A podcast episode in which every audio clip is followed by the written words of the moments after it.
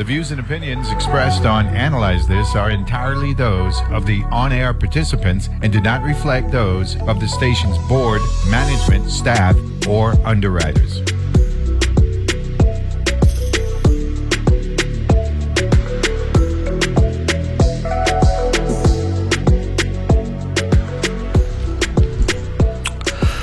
And good Wednesday morning, and welcome to a hump day edition of Analyze This here on your NPR station in the U.S. Virgin Islands, WTJX FM, with yours truly, Neville James. Just, I mean, I'm running out of superlatives, man. Seriously. They're really, really lovely in, in these parts of the world, in the Caribbean. Serious. And a call to telling us last night, right? No fan. I need I need a blanket in St. Croix. And I Amanda to take that um that Chico Morales Kai Shang uh, afternoon nap that supposedly to get you to the fountain of youth. So that means I could stay up a little later at night you know, watch some basketball, all that good stuff. I'm telling you, man, if you in this place, so I hop in the car this morning, the car, right? That's what they say, because you know, you know what it is. And I look at the thermometer and they tell me 69. I said, uh huh. she fall under 70, and of course, it's going to be a little cooler in the car uh, because, uh, you know, we there inside. And, um, but you, you know that it was AP because the, the Drew, there and the um and the wind chiller check. So you know that it was it, it was nice outside. So uh of course you know when you roll down the window, you're letting the outside temperature in and you're gonna warm up a little bit. So I checked the weather and I put in the zip code for Christiansted and I put in the one for Sunny Isle. Christiansted was two degrees warmer on on weather.com than the Sunny Isle post office, right? Because you could put in the town or the zip code. And I was like, wow. And then uh, uh, my engineer tell me he, he take an early morning walk and he said definitely it was 65 this morning. I don't know. You check. So um, it's a good time, man. It's a good time to be in the territorial check and, and clear, man. The visibility is clear. I could I could see St. John Eastern, Western St. John and, uh, and Eastern St. Thomas. Clear, and then I could also see a smaller uh, outline of the BVI Islands uh, to the right. Because um, we're, we're, we're south of St. Thomas and St. John. And the BVI is to the east of St. Thomas and St. John. So we're looking from south to north, and BVI is to the east, so that would, that would be to the right. So and like I said, it's a good time, you know. And um, as we were told yesterday by um, the weather service, you know something? Call, call the weather service again, man. Let me let me talk to them. Yeah, I just want to, to validate this thing. Uh, this cold front that they, uh, they they told us was to happen. Um, it happening again, and uh, um, we we're supposed to get um, some showers, like I gotta say, over there in St. Thomas. Uh, tomorrow. So talk with them for a little bit. But we got a great show today. Um, there was a, sig- uh, a ribbon cutting yesterday at uh, the Juan Luis JFL North. Uh, so we're going to talk to the Senate President, uh, Novelle Francis, who was there in attendance. It's a nice story on the St. Thomas source. All the dignitaries. Uh, a lot of power concentrated in one place with the governor with the big scissors uh, cutting the ribbons. So we're talking about that. We can also speak with um, ODR director, you know, who has been in this capacity for 50 months. And uh, it's taken a long time. And it's only right that we we hear as to why uh, that may be the case. Um, also, by getting the Senate President on, uh, he was chair of the Health and Hospital Committees, so he has a feel for that uh, as well. We have the weather service on. Uh, good morning. Who am I speaking with? Good morning. How are you guys? I'm good. Who am I speaking with? Mary Angel? Who's this? Yes, yes, Mary Angeles. Mary Angel, it got colder last night. Yes, yes, we did. Down in, down in the It's 60s. gonna it's gonna remain like that, and maybe um, by the end of the week, you guys will see cooler temperatures. Excuse me? Because uh, uh, by the end of the week, you guys will see. No, no, no, no. I heard, I, heard what you said. I, I just can't believe what you're telling me. Uh, Oh, I cool. yes, it's gonna be it's gonna be cooler. it got down. It got down into the 60s last night here. What's what's, Yes. up, what's up with that? It's basically that there is no um, significant humidity in the area, Mhm. so temperatures can go lower than usual. Wow. If you have humidity, then the temperatures will increase and will not be as colder or as nice as they were. No, no, Mary Angel, let, let, me look. I, I want I want to talk to you a little bit about our our temperature calendar here in the region, right? Okay. Sounds um, good. Before your your um your former colleague moved to um to Washington, Oh, um, yes, a J. yeah, Wang, what's his name? Uh, Um, uh, Jose Aleman, right? Yes. Uh huh. right? Yep. He he was the one who told us that um, summertime in the the hottest months on the mainland are July and August, Yep. and, and the hottest months for us down here are September and October, yes. right? Mm-hmm. Now this is March, right? And the coolest months in on the mainland are January and February. Mm-hmm. So so does the same thing apply for us? Where the cooler months, the coolest months on St. Croix are February and March, or March and April in the Virgin Islands in Puerto Rico? Uh huh. Yes. So that's what it is. Yes. Wow. But in this case, we also have, because every year we have different weather patterns that are in the area. In this case, we have a high pressure system that is just pushing everything away. And we also have the low pressure system that is basically going to bring the colder air. So that combination is actually um, collaborating with the weather basically to to make it be for the temperatures to be cooler. Oh, okay. So this is a unique um, circumstance that we're talking about here. Yes, it's basically it's something that it it happens during the season, so it's something very typical from um, this season specifically. But that's basically what it is. It's just a combination of certain um, weather features that are combined to to make temperatures cooler. Okay. So, so okay. So two quick questions before I let you go. Um, the the the expected showers tomorrow is that still the same, or has that been Yes. modified? Yes, yes, it's, we're still expecting that. It's not going to be anything like major or significant, but we are going to see some showers um, during the day, Okay. especially in the afternoon hours and um, early morning hours on Friday. Okay, so that's Thursday afternoon. Looking for some showers, right? Exactly. That's thro- Mhm. that's Yep, throughout and thro- af- that's and throughout the Virgin Islands, or in the St. Thomas St. John or St. Croix area. It's basically the whole area. It, it also includes Puerto Rico Mm. and both Yeah. of the Virgin Islands. and, and Vieques and Culebra. Yes. Okay. Mm-hmm. Uh, Yes. Finally, finally, with this cool weather, um, what about the potential for Sahara dust? Is It's that is actually that limited? We were yes, because we were supposed to see some Saharan dust um, this week, but the low pressure with it with is including the the cold air is Mm. just pushing it away.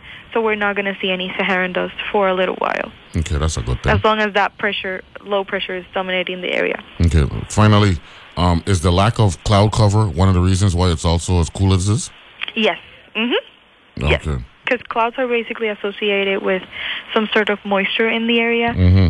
and with we have clear skies, so we're not going to see um, as much humidity as we usually see. Wow. Wow. Okay. Wow. This is this is Mm-hmm. So interesting. it's all combined. yeah. Yeah. Yeah. We'll keep we'll keep an eye on this, and uh, we'll get back to you guys uh, later on Sounds in the good. week. All right. Sounds like a good plan. I hope you guys keep enjoying the cool of weather course, there. of course. we, we're sleeping like babies at night. You know what I'm saying? So yeah, yeah, definitely. Yeah. Yeah. Thank you very much, I'll probably visit you guys Yeah, day. yeah, we'll, yeah, we'll. Oh, please do, please do. I will. We appreciate that. Thank you so much. You got it. Thanks a lot. Bye bye. Bye bye. That's um Mary Angeles, um for the second consecutive day hooking us up. Yeah, man, we we experiencing some some, some lovely, um, cold, cold front weather, you know, high pressure and low pressure system mixing. And, um, you know, things are good. They really are good. So, like I said, uh, um, the Senate President can be joining us. He should be calling anytime now Uh because he can be on the road. Um, uh, normally, we'd like that to be an airlink type of thing, but uh, the president in transit. Also in transit, of course, is uh, ODR director uh, Adrienne Williams Octalien, so she's to call us uh, when she's available. And then our number two, um, the medical director, uh, Dr. Ty Camille Hunt Caesar, to be uh, calling us uh, as well. Also, to give you an update. We got some great programming tonight, right? We got three uh, programmers Nova uh, coming on at 8 p.m., Kasturba Gandhi coming on at 10, and Revolution of the Heart, the Dorothy Day story. They're going to be coming on uh, at 11. Okay, and I'm going to give you the details for that um, later on. Um, but the woman, them running things tonight. Um, Nova, picture of a scientist. And um, women make up less than a quarter of STEM professionals in the United States. And numbers are even lower for women of color. But there's a growing group of researchers who are writing a new chapter for women scientists, exposing long-standing discrimination and leading the way in making science more inclusive. So I'm going to give the details for that uh, a little bit later. It's also Virgin Islands Black History Month, so we're going to uh, give a shout out to the great uh, Earle B. Ottley. Uh, yeah, he, that name there, that's a powerful name. Um, and uh, his, you know, his bio just jumps out at you, oozing the word leadership. Earle B. You didn't even have to say. You didn't even have to say last name. That's that's how big he was. He like one of them soccer players uh, from South America and, uh, and, and, Europe. You call them by their first name, but check uh, Earle B in his case. So check so. Uh, and just reading it over, it really is a a, a, a brilliant um, in a biography when you think about it. Uh, 34 years uh, in a leadership uh, capacity, which actually uh, overlapped from the municipal council to when the legislature um, uh, was formed pursuant to the Revised Organic Act of 1954. So when I break that down for you, uh, I believe I'm going to do that in between um, President Francis and Director Williams Octalien uh, joining us. So uh, you, you're going to like that one as well. I had a good sample yesterday. Uh, um, 125 negatives and three positives. So that's uh, 41.66 to 1 ratio. We'll take that any day, all day, twice on Sundays. Um, actives in the territory at 28. Right, the three positives from yesterday, two were on St. Croix, one were one was on St. Thomas. The 28 actives territory wide, 13, 13, and 2, respectively. 13 St. Croix, 13 St. Thomas, 2 St. John. Nationally, we dunked to 8.2%, uh, well, to include the Americas. You check. And um, hospitalizations are now at 25,525. Uh, average deaths at 388. So I believe there was some kind of aberration. Um, because yesterday that number was at 521, but even though I saw the, the change at uh, less than uh, 1%, so something was up there. Because yesterday was at 521. Now the, the average is at 388. And if the, it's a 14 day rolling average, so when you have that kind of major shift from one day to the next, that means it was probably an anomaly in there somewhere. You know, because to get a change of 133 from one day to the next, covering a 14 day period, uh, something is up there. But good numbers, and it's going to probably remain this way nationally uh, until uh, until like late spring. You know, and then of course, you know, when it's beach time, people start going to the beach and all that stuff might come up again. You know, all the different areas where uh, a lot of Florida shores and uh, Virginia Beach and all that stuff, California. people start congregating. So that's when you go worry about it. But uh, just got to appreciate uh, what we're dealing with uh, right about now. Um, the the Fed, um, the Fed chairman, the Fed chairman uh, gave testimony yesterday. That didn't help Wall Street at all. Uh, uh, the Dow was down 574.98 points, closing at under 33,000 at 32,856.46. Uh, so, um, so, uh, I won't get into detail of that. Everybody uh, saw losses at over a, percent to include Nasdaq, S&P, and Russell 2K. We're joined now by the Senate President, um, Senator Novelle Francis uh, Junior, J O O N Y A H, Junior. Um, uh, good morning, Mr. President. Glad to have you on. Uh, good morning, good morning, uh, Neville, Mr. President, and good morning to your listening audience. It's a pleasure for me to be on this morning. And it must have been a pleasure yesterday to be at the JFL North. Listen, it was an emotional, excited day for me to be at the JFL North ribbon cutting yesterday. Um, you know, I, I must commend uh, all of the staff, the CEO, and um, you know Daryl Small, the executive director of the territorial um, team that really worked to open and materialize the opening of the JFL North. It came, it took a long time, as I um, said in my speech. It was a long, long, dark tunnel, um, but we seem to be at the end of one tunnel and really heading into another tunnel because now we are poised to um, get the facility completely open by transitioning the patients as well as to start to work on the demolition of the new facility. Of the old, old facility? The demolition of the old facility? Or the old facility, Yeah. the old facility, Uh, and um, yeah. and yes, Yeah, give me an of us there. um, no, so let, let me ask this question uh, be, be- quickly before we, we go to break. That that was the general sentiment yesterday with everybody there. Um, a sense of um, legitimate forward direction. Yeah, abs- absolutely. I, I think that um, it's been a long road, and you know, coming to, to this culmination was, was certainly um exciting time for everyone. And um, you know, all of the speakers expressed the you know the challenges that I was experienced getting us to this point. Uh, but nonetheless, none of us have ever built a hospital before. There's a tremendous amount of work that went into it. Um, you know, the good thing is that we're moving into a state-of-the-art facility, 55,000 square feet space uh, that will, um, you know, compare to any other state-of-the-art facilities, albeit temporary, um, you know, you know, elsewhere. So, um, you know, the equipment um, that's in, contained within uh, the JFL North, again, is all state-of-the-art, and um, we're looking forward. We're really looking forward to it. Okay, good. We'll take a quick break so we could decompress a little bit. When I come back, I got to ask you the, the hard questions um, uh, go, go, going forward. To include, why did it take so long? I, I, I, I, I, I asked that question so you could think about it, put your thoughts together, and get some history there as well, because um, it took a very long time to get to this point. So we're going to take a break. We got Senate President uh, Novelle Francis, President of the 35th Legislature, joining us this morning. Uh, and we're going to have um, Director Adrienne Williams Octalien join us a little bit later in the hour, and Notorious TCHC. Be back right after this.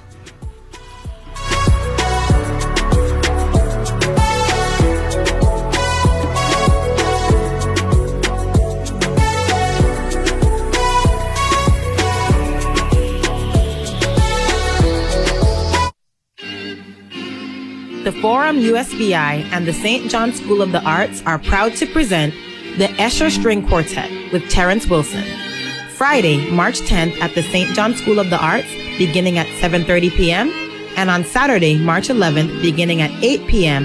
at the Prior Jollick Hall on the Antilles campus. The Escher String Quartet has received acclaim for its musical insight and rare tonal beauty, and soloist Terrence Wilson is one of the biggest pianistic talents to emerge in the U.S. over the last 25 years. The Prior Jollick Courtyard opens at 7 p.m. on Saturday with fare from Amalia Cafe. For more information, theforumusvi.org, 646-725-3353, or theforumusvi at gmail.com.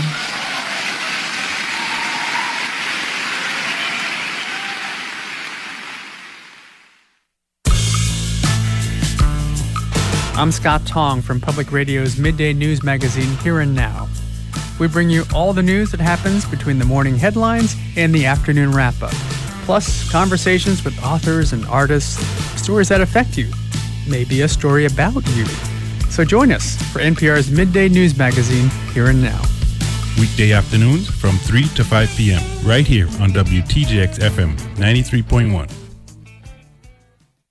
The PBS NewsHour has a rich legacy of in depth reporting and strong storytelling. Only four people have sat in that chair before us, and the enormity of this moment is not lost on me. People turn to us because they know they can hear from trusted sources of information and news. That won't change a bit, even as the faces behind the desk change. Good evening. I'm Jeff Bennett. And I'm Amna Nawaz. Weekdays at 7 p.m. on WTJX TV, Channel 12.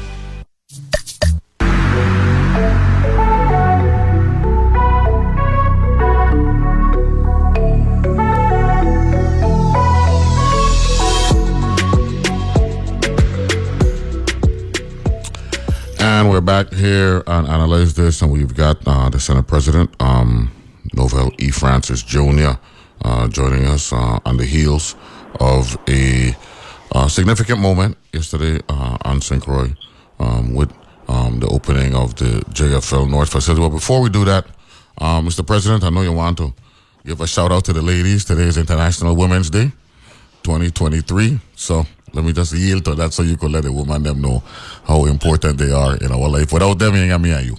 Plain and simple. absolutely, absolutely. Happy Women's Day um, to all the females um, within the sound of my voice. It is a, good day. Um, you know, women have always been a part of our life. Of course, it started out with our mom, um, and then you know our significant other, my our spouses. Um, you know, it's just a general sense. My colleagues, I have a number of female, you know, senators that um, that work in, in the Senate as well, as well as uh, uh, females that work in the in the legislature, and um, and just throughout government and this community as well. As every woman, everyone um, here territory, uh, it's important that we continue to shout them out and and uh, really. Um, you know, honor them, you know, during during this this critical time and they have a mission for 2023. Um, um, imagine a gender equal world, a world f- free of bias, stereotypes, and discrimination, a world that's diverse, equitable, and inclusive, a world where di- where difference is valued and celebrated. Together, we can forge women's equality. Collectively, we can all quote hashtag uh, embrace equity. And you were the the commissioner of police. Um, you rose through the ranks in the Virgin Islands Police Department. I know you've um, um, the second go around as uh, Senate President. Um, so it's important that uh, you have a high level of sensitivity um, to um, the women professionals because that is something that uh, actually that's actually that's how it started back in New York back in eighteen um, what was it eighteen fifty seven textile workers protesting and all that stuff. So you know about that, you know, because because can't. Uh, No, no, no. I'm I'm very appreciative of the work uh, that women do in this community. As a matter of fact, I've worked uh, within the Virgin Islands Police Department throughout the ranks with some of the, the, the most outstanding and distinguished you know females. I'll tell you, I'll go any place, anytime, um, you know, with them uh, because they got your back every time. You know, so uh, it, it certainly I, I learned from an early age to embrace them and you know uh, just just give them their opportunity to, to shine. And I'll tell you, they have come a long way. They, they have come a long way. Um, even though that there's a, a conversation about equity um, going on right now, I, I truly believe that when we see the type of professional females that we have, you know, throughout the world, you know, um, they're they're in everywhere in terms of leadership. Um, you know, we have the first female, you know, vice president of the United States. We have a number of, of um, qualified CEOs um, in Fortune 500 companies. Mm-hmm. You know, women women have earned their place. Without a doubt, I know you say coming police department, Betty Wilson. Uh, it, it, uh, oh, Betty Wilson, Anita Christian, Anita Christian, you know, yeah, Carmen yeah. Bashton, yeah. you know, Ruby Urgent. Yeah, man. Yeah. Don't let me start. I mean, these, these are women that go any place with. I'm telling you, you know, they're they're they're they're, they're outstanding. We, we didn't we didn't name a, a facility after uh, Miss Damido. Yeah, Violet Damido. Violet Damido. Anstrada. Anstrada, yeah, yeah. Yeah, yeah, yeah. We we have Yeah. um, some some women that that outstanding. Um, especially uh, this this month we talk about your VI history. Yeah, we we have a lot of women um here that has really made their mark. Without a doubt, of course, you know, you run the legislation, Lorraine Berry. Uh, are arguably the, the, the greatest legislator, uh, 12 consecutive terms over the rough. Uh, Lorraine Berry. Yeah. Uh, Lorraine Can- Berry, we had a Ruby Rose. Ruby Rose, yeah, yeah, Gregory, yeah. Al- Alicia, Alicia Chucky Hansen. You you can't Yeah. ignore, um, you know, these these stalwarts. And Nelly O'Reilly. Very Nelly Uh, O'Reilly. Yeah, without, without a doubt. Um, Awesome. So, let me get back to to, to, to the, the reason for the season. Um, JFL North. Um, what took so long, man? It's been a long, long time. We heard about this. Uh, there were some setbacks and all that stuff. You were chair of the health and hospital committees, I believe, in the last legislature, right? The thirty fourth. Yeah, in the 34th, um, you know, 2000, uh, 2021 and uh, 22. Yeah, so Correct. so so so give us give us a feel for why um, things took as long as it did, and you know some of the what, so what, what was some of the dynamics that that that that uh, created the the delayed dynamic the, the delayed realities. Yeah, well, you know, first of all, when the, were, it was determined that we'll be moving towards a, um, a hardened temporary facility, um, you know, that that presented some some um, challenges because, of course, they had to be constructed. Um, you know, a lot of times individuals compare the time of Hurricane Hugo to Irma and Maria, um, but at that time we went into a soft um, tent type uh, facility compared to this hardened facility that we're seeing today. Um, understanding that uh, because it was determined that we'd be doing a complete rebuild of the existing JFL, uh, that it'll be required that at least we spend some time within this facility, at least a good five to six years within this facility, um, while continuing to go through these hurricane season. You know, so we wanted to ensure, and, and the federal government wanted to ensure that we had a facility that would be able to withstand up to 150, 180 miles per hour wind. Uh, um, you know, moving forward. You know, so it was determined that we'll go into a hardened facility. Um, so that took some time to be um, built.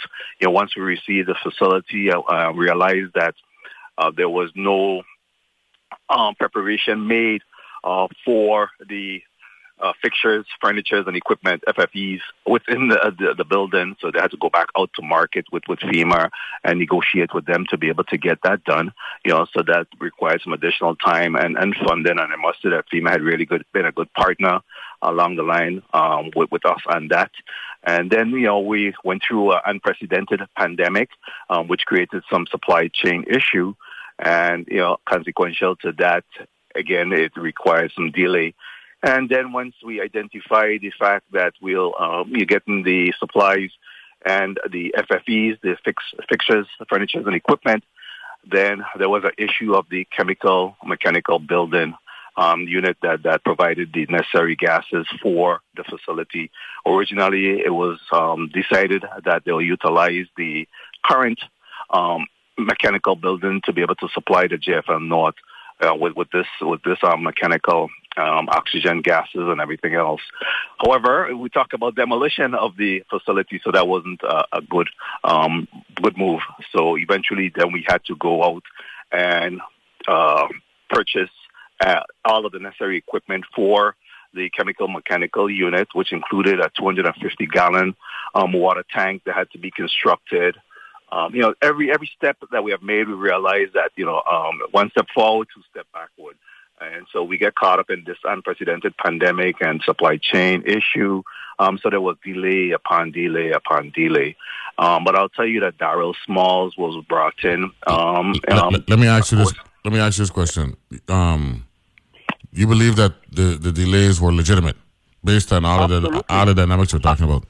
Absolutely. I mean, it was technical because this is not something that you could just simply go to Kmart, Walmart, or Home Depot and pick up. You know, we understand that these things have to to to be um, manufactured, um, right fitted, uh, tested, and um, shipped and delivered, and then installed. You know, and be tested. You know, so I understand those dynamics. It was very, very technical. Hence, you know, when I worked um, behind the scenes with the hospital, I tried to, you know, bring the information out to the public with being sensitive that we don't want to be in a critical phase of, of this because, um, you know, the, the, the reality is that, in fact, the challenges were real. Um, all at the same time where, you know, the, the current hospital facility, albeit, um, you know, da- damaged and challenge, continue to function. Um, you know, they installed the outside bathroom, and individuals had to go outside to the bathroom. They were limited, you know, space available. They had to occupy the cardiac center. You know, so the challenges were real, um, Mr. President Novelle. And um, you know, the reality is that we're in a small community, and, we just had to be mindful of, of those challenges and try to work you know, to make sure that we continue to motivate those those responsible for getting the job done. You know, but um, you know, yesterday was a great day. I didn't um get an opportunity to really commend you know, some of our local contractors, um, which I thought was a, a big miss, um, because we had some some stakeholders um, right here, um, you know, in the Virgin Islands on St. Croix that really stepped up to the plate, you know, uh, and um, you know, assisted with the build out of the mechanical building and, and really readying the JFL North for the opening yesterday. They worked day and night, um, you know, to get it going. I, I, I did some drive-bys over the last several weeks and then particularly over the weekend just to see if, in fact, you know, um, this date was going to be real and, and we will be having that ribbon cutting uh, yesterday as anticipated. But I tell you that um, all people really put in a lot of work and, and got it going. And I'll tell you that once people get start to get into the, the facility and see what we have there, um, because the the um, the appearance is that it's just a, a, a trailer park front. But when you get into that facility and, and look at the the dynamics of the size of it and um, you know the preparedness of it, you'll be well pleased and satisfied and understand you know where we at and um, and the fact that we have come a long way to, to get us to this point. I'll tell you that this is a state of the art facility that, that um, you know, will certainly be able to uh, provide the necessary quality care to the St. Croix community into the next, um, you know, four or five years. You know, so we're looking forward to that. We still have an issue in terms of making sure that we have the clinicians, the nurses, the, the allied workers, and everything to um, to retrofit it. We have been utilizing the PAFRD uh, and contract nurses. And I believe that we'll have to continue to do that because we just don't have the uh, on island capacity uh, to to be able to outfit the the hospital.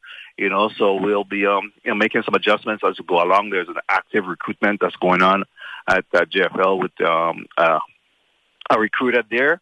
You know, to be able to make sure that we continue to staff up. Um, you know, and you know, why why a lot of it was was emotional for me is that we we do in fact um, you know have a sick community. We have a, a aging community that's required to to go to the hospital quite often. And the reality is that you know when they go there, you know they they have to um, receive the necessary care um, that will assist them in getting better. But as, as human beings, as, as, members of this community, we have to start do what's necessary, eating right, exercising, and, and really fighting off, you know, the need um, for us to continue to, to go to the um, hospital as, as often as we find ourselves doing. Without a doubt. Now, um, let, let, me ask you this question. Yesterday was what was um, uh, uh, how would you describe it? Soft, intermediate, or hard opening? Yesterday, the ribbon cutting. Um, yes. So yesterday, uh, in my opinion, was an intermediate opening, a ribbon cutting, because you know prior to that, there have already been um, some installation of equipment um, computerization, automation, um, you know, uh, and um, supplies already added there. Uh, you know, so we're we're um, ahead of that, you know, somewhat. I'll tell you that you can see the excitement in some of the lead nurses that describe their area of responsibility, um, the neonatal area, the laboratory, the radiology, um, the medical surgical area, you know, um, OBGYN area. You know, these um, individuals. The, the uh, operations suite, we have four uh, operating room with state of the art equipment there and everything. Um, you know, wireless service. You know, those those things are already in place. Um, we have a, a, CT scan of 128 slice. You know, previously we had 64. Um, you know, which will be done faster, be able to to X-ray your body a lot full, um, more thorough. You know, so you know um, those things are already in place, and you know yesterday was was a matter of uh, getting the ribbon cutting, and then we'll be working over the next um, you know two weeks to be able to start to do the move in. Um, of, of transitioning the operations from the old from the current JFL over to JFL North, um, and then fully be able to engage in the movement of our patients, you know, on um, uh, within the next two weeks. You know, there there will be some some some growing pains, of, of course, because as we transition, as we start to put the equipment to work and stuff like that, there there may be some some operational issues you know, to start off with, and um, they're prepared to, to really address that, that particular issue. They have manufacturers on the ground to be able to, you know, assist and support, you know, that endeavor. Uh, but, you know, within the next two weeks, they should be fully moved into to the JFL North and then um, working some other uh, build out that's required for the administrative staff.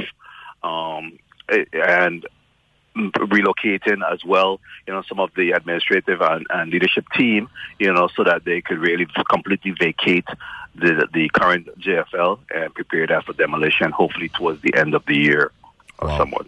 Wow. So, so the building so it's moving. It's, it's, moving. It's a rapid move.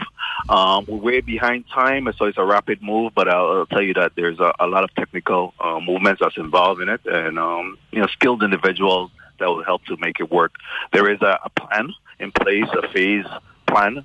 Um, and, and they're really within, um, I think currently they're moving towards the phase two of, of this um, transition move. So to answer your question, is intermediate in my opinion. No, no. Final question, because I know you got to go on, and, and I appreciate you giving some time this morning. From a financing standpoint, a dollar standpoint, that is not a concern. No, FEMA has really stepped up to the plate. Um, we have already invested $130 million um, into the facility. Um, you know, there there is some local funding uh, that have been provided and will continue to be provided. We have to do a parking area. Um, we leased we leased um, five acres of property for the purpose of, of staging as well as for parking and relocating. You know, we um, you know have conversation about having some golf carts and, and be able to mobilize and, and transport individuals as well as the employees, visitors, and patients um, that may be moving from one location to the next, um, but to be able to transport and make easier the the movement um, of pers- people, you know, into the facility and kind of maximize any any necessary additional traffic. Um, you know, so so those, those are things that, that perhaps will have to be funded um, and the general fund or, local level. Without a doubt. Mr. President, thank you very much for joining us, giving us some background and uh, letting us know where we're at. And I'm um, looking forward to getting you in for a full two hours so we could talk about a number of things um, associated with the 35th Legislature of the Virgin Islands. Appreciate you. Thank, thank you very much, and I look forward to it. Have a great day. Without a doubt. That's um, the one and only um, Senator Novelle E. Francis Jr. I forget to tease you about the fact that um, I solved six terms and I was president once, and here he is in his fifth term, and he done doing it twice already. You know what I mean? uh, but yo, it's like that. You know, that's that's just how it goes. You know what I'm saying? So props to him, but just having have some fun with that. And when we come back, we're gonna um, remember the great Earle B. Ottley out of the Iraq, right? Labor leader, um, Senator par excellence, and then uh, we should be hearing from um, ODR director uh, Officer Disaster Recovery, Agent Williams, Octalien out to the west. We'll be back right after this.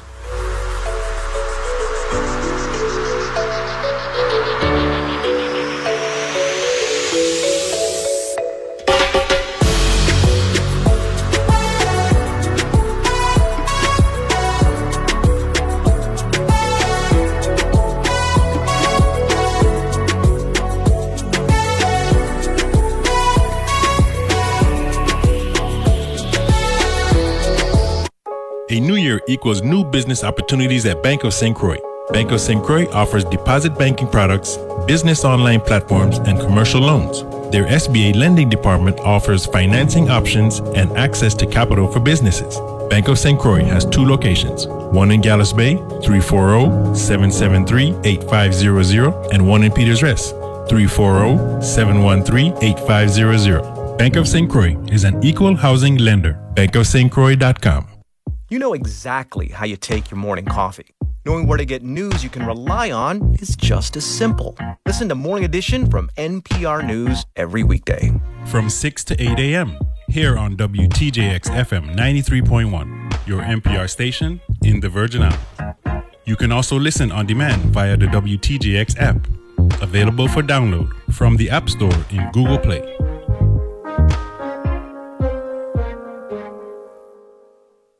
VI case files. Thus far, it's been a resounding success. We've been receiving tips on those old cases, those cold cases that are going to give us the opportunity to close some of those cases and bring justice for those um, victims and also to their family. I want to know who killed my daughter. Looking for somebody to say something about what happened, you know? I want to know what happened to my daughter. 20 years. I am going to wait.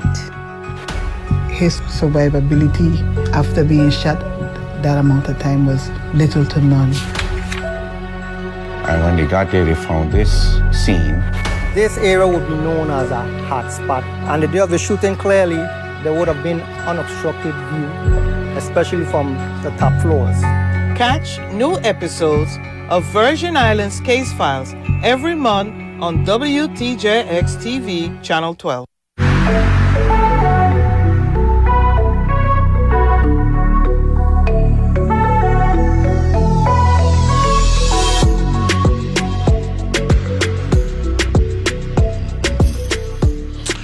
And we're back here and analyze this. And like I say, it's a lovely day in paradise. And um, we're going to do a little uh, Virgin's Black History uh, moment right now. We're going to recognize the one and only Earle B. Ottley out of St. Thomas. He was a Senate president uh, for three consecutive terms uh, in the fifth, sixth, and seventh legislature, spanning from uh, January of 1963 to 1969. He was born Make sure I, pull up uh, his uh, his bio right here. Right, uh, he was born on March twenty second, nineteen twenty one. So maybe I should have waited uh, until two weeks from today to recognize all Albie. But we ain't gonna do that. We we gonna pull out for tomorrow. We could take care of today. Graduated uh, March 22, 1921. Right, so he had he has he and his vice president because his vice president was uh, Randall Doc James taught him about in 1921. Uh, he graduated in, in, in June of 1939 from the Charlotte Amalie High School and later earned a scholarship to attend Columbia University in New York. When he returned to the island in May of 1945, he launched the Photo News, his first journalistic enterprise, though he had worked previously for the Mail Notes and the Virgin Islands Daily News. His later newspaper ventures included the Home Journal and the Virgin Islands Post. He also published Pride magazine in more recent years. Ottley headed the Virgin Islands Labor Union in the late 1940s and remained proud of his role of fighting for the rights of working men and women in his book Trials and Triumphs. The Long Road to a Middle Class Society in the U.S. Virgin Islands, he wrote, As I look back on the miserable, almost hopeless conditions that encouraged me to organize workers in 1948 and the dizzying improvements in the standard of living that have taken place since then due partly to labor victories both both in the private and public sectors i consider my labor activity to be the most satisfying accomplishment of my career. After Ottley retired from the legislature he remained active in government and behind the do- behind the scenes politics he headed the virgin islands status commission and the Housing Finance Authority. He also wrote two books, Trials and Triumphs, published in 1982, and The Hardball Years in 1994. And Herbie Ottley passed away uh, in 1999, um, August 25th. Uh, and he was uh, described as a powerhouse in the Virgin Islands, uh, a powerhouse in Virgin Islands politics for half a century. He would died at the age of 78. He was widely respected in the territory, throughout the Caribbean, and in national political circles as a master politician, lawmaker, journalist, and union leader. In his 34 years as a leader from 1947 through 1981, he was the single most powerful person in the legislative body, often pulling the strings even when he wasn't sitting in the president's seat and this coming from a St. Thomas source story of August 26, 1999. That's how that's how long the source running things. The source got the source closing down on a 25 year anniversary. I think the source was the first blog, right? That existed here in the Virgin Islands. You know, internet came to be a couple years before, around 1994, 1995. But we give him props to uh, Earle B. Ottley, um, George Goodwin, um, uh, made a, uh, issued a statement uh, when he uh, uh, he he was the one who actually um, made first made the public uh, aware of the fact that he had passed and he was a good friend. And he did that during a Senate meeting. That's when that was during the 23rd legislature in 1999. Governor Charles W. Turnbull uh, ordered ordered flags in the territory to be flown at half staff until after his funeral, and uh, and Ottley's legislative record, legislative service remains a record for the United States Virgin Islands. But even more important is the distinguished equality of his service. Much of the economic, social, and political progress we have witnessed in the territory is a testament to his leadership, Turnbull said.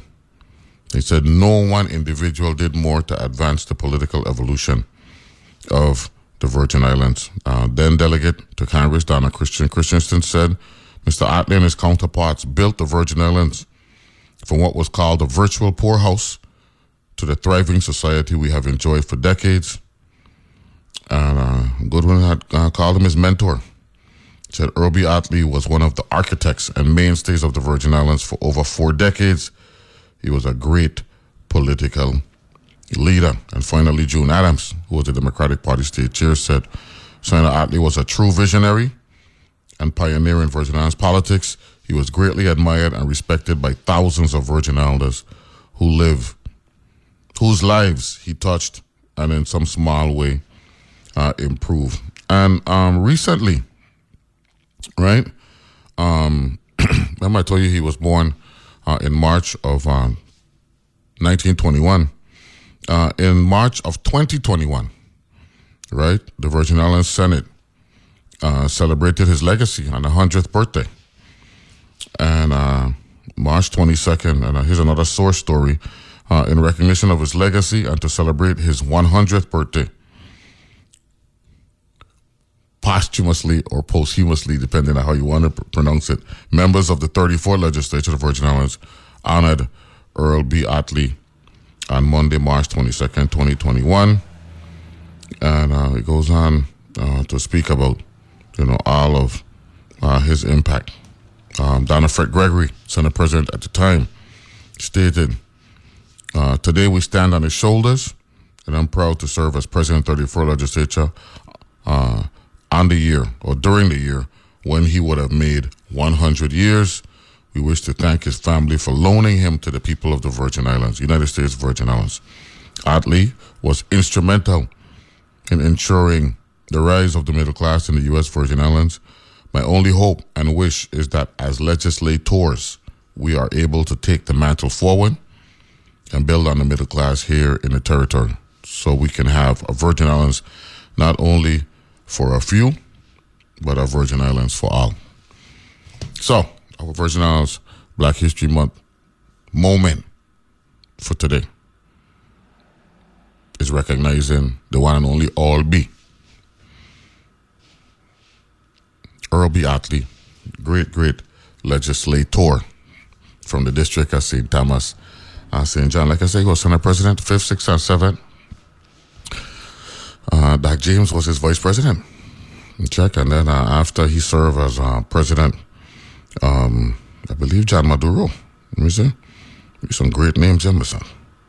Jesus, brother, some, powerful name. Yeah, yeah, John Maduro took over for two terms from 69 to 73, and then Tappy Malloy for a term in 73, 74. Elmo D. Roebuck. He had Earle B. and El D. He served for three consecutive terms as a Senate President in 11th, 12th, and 13th legislature. Uh, so, you know, a lot of power. Uh, uh, we're talking about that. We'll continue to recognize them throughout the Virgin Islands Black History Month. We got on the line our um, Office of Disaster Recovery Dir- Di- as the Office of Disaster Recovery Director, Adrienne Williams, Octalien, out of the West, uh, joining us today on the heels of a, a ribbon cutting ceremony yesterday at the JFL North. Good morning, Madam Director. Good to hear you. How are you? Good morning. It's always a pleasure. Yeah, man. So yesterday was big, man. I see you smiling, feeling good.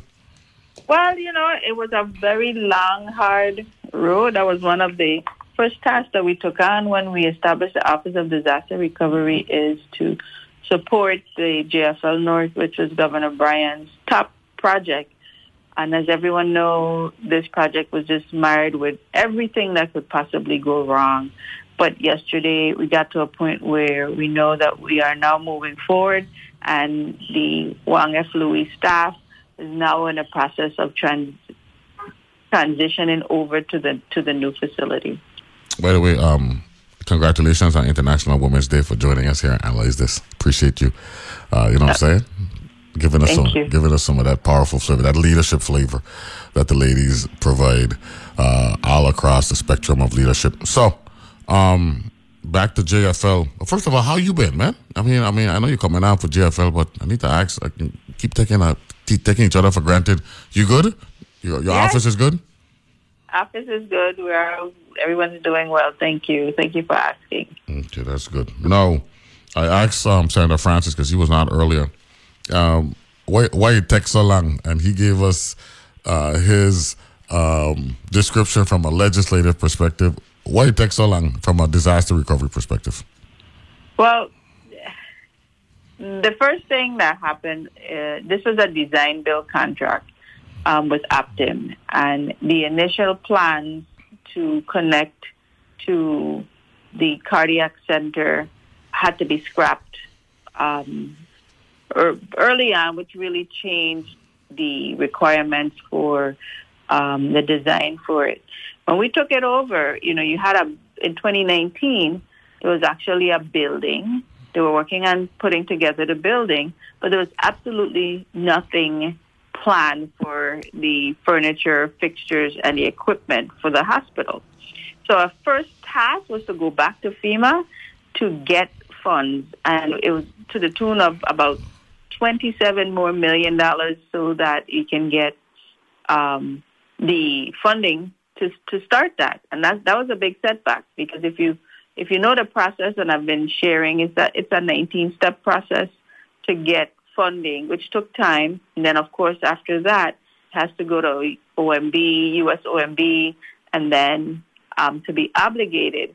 And then, of course, after that, there was issues with contracts and getting a contract for the radiology equipment.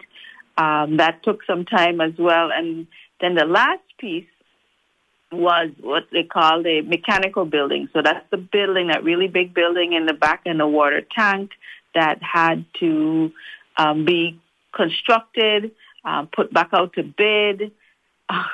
Um, once we were starting that process, you know, COVID and the issues that are rise with supply chain. I mean, the war in Ukraine affected getting pieces of, of equipment in on a timely basis when there was project schedules, just consistent delays and issues um, with the initial plans that they had for the for the hospital. And um, that's how we, you know, between funding, supply issues, design problems, um, all of the federal regulations that you had to navigate through, and on top of that, COVID. It's the reason why that hospital was delayed. But it, it really, um, when we look at, there's something I spoke of, the fact that, you know, when, the pro- when projects don't start off right in the beginning, it's very, very hard to bring it in on time and on under budget. But there's a lot of lessons learned through that project that um, I am confident we'll be able to uh, avoid in a lot of the projects that we have going forward. And I got a text text message. The, the actual staff and patient move is, is March 26th. So that's another couple of weeks, two and a half weeks down the road.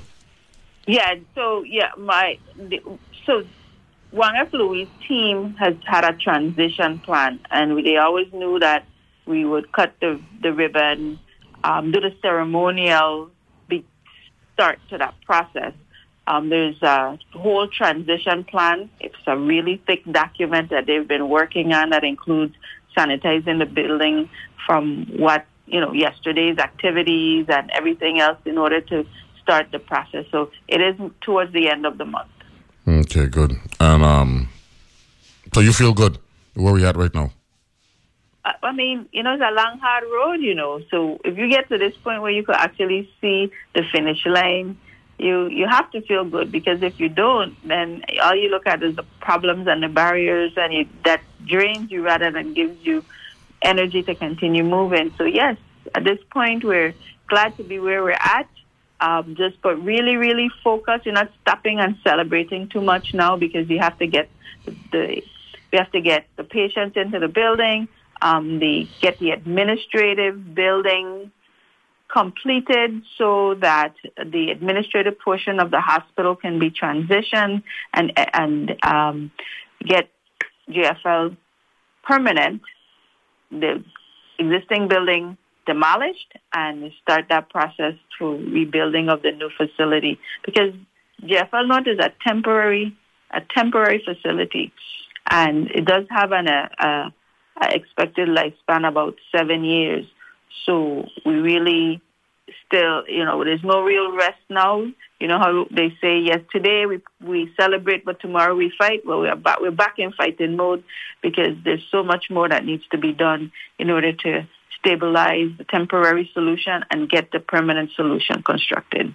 And this and this is the this is the second um, significant groundbreaking. You, you had the, the Evelyn Williams, right? Arthur Richard School, right? At the Richard School, yeah. Um, twelve days ago or thirteen days ago. No, two weeks ago, right? No, no, it was a thir- it was a Thursday, right? It was a Thursday. it was a Thursday. Yeah, yeah. So thirteen days ago, and um, so that's a good thing as well. So, um, facilities with respect to education and healthcare, um, are are actually happening. Um, Yeah. as part of recovery, and that's good. Madam Director, I know you're busy. Thank you very much for this short appearance. You're coming on, right? Coming on sometime down the road. I begged you last month, and you've been busy. so, see if you can find some time for your boy later on this month. I'd appreciate that. For sure, for sure. Okay, Thanks. good. Uh, no, congratulations to the administration where JFL North uh, is concerned. Deserve you deserve your kudos. All right, Thank you. you got it. Good to hear your voice. That's the Adrienne Williams out to the west. ODR director joining us this morning on the heels of yesterday's uh, ceremony with the JFL North uh, facility here on St. Croix, temporary facility, um, but important um, nonetheless. Take a break and be back right after this with hour number two.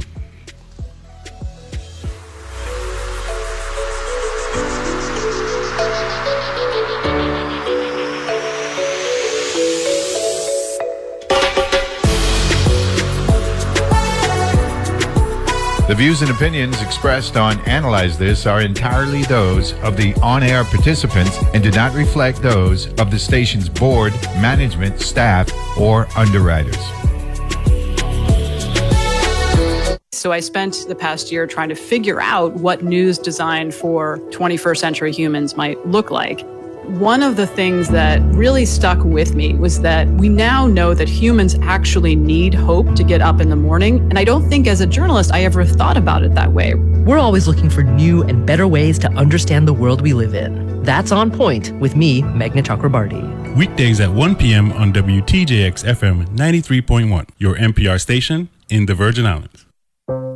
What is the secret to happiness? That's a really good question. And how can we live a more meaningful existence? Here's the secret, I think, of life. I'm Manoush Zomorodi. Each week on NPR's TED Radio Hour, we go on a journey with TED speakers who help us answer some of life's biggest questions. Oh, wow. Yeah, let's get right to it.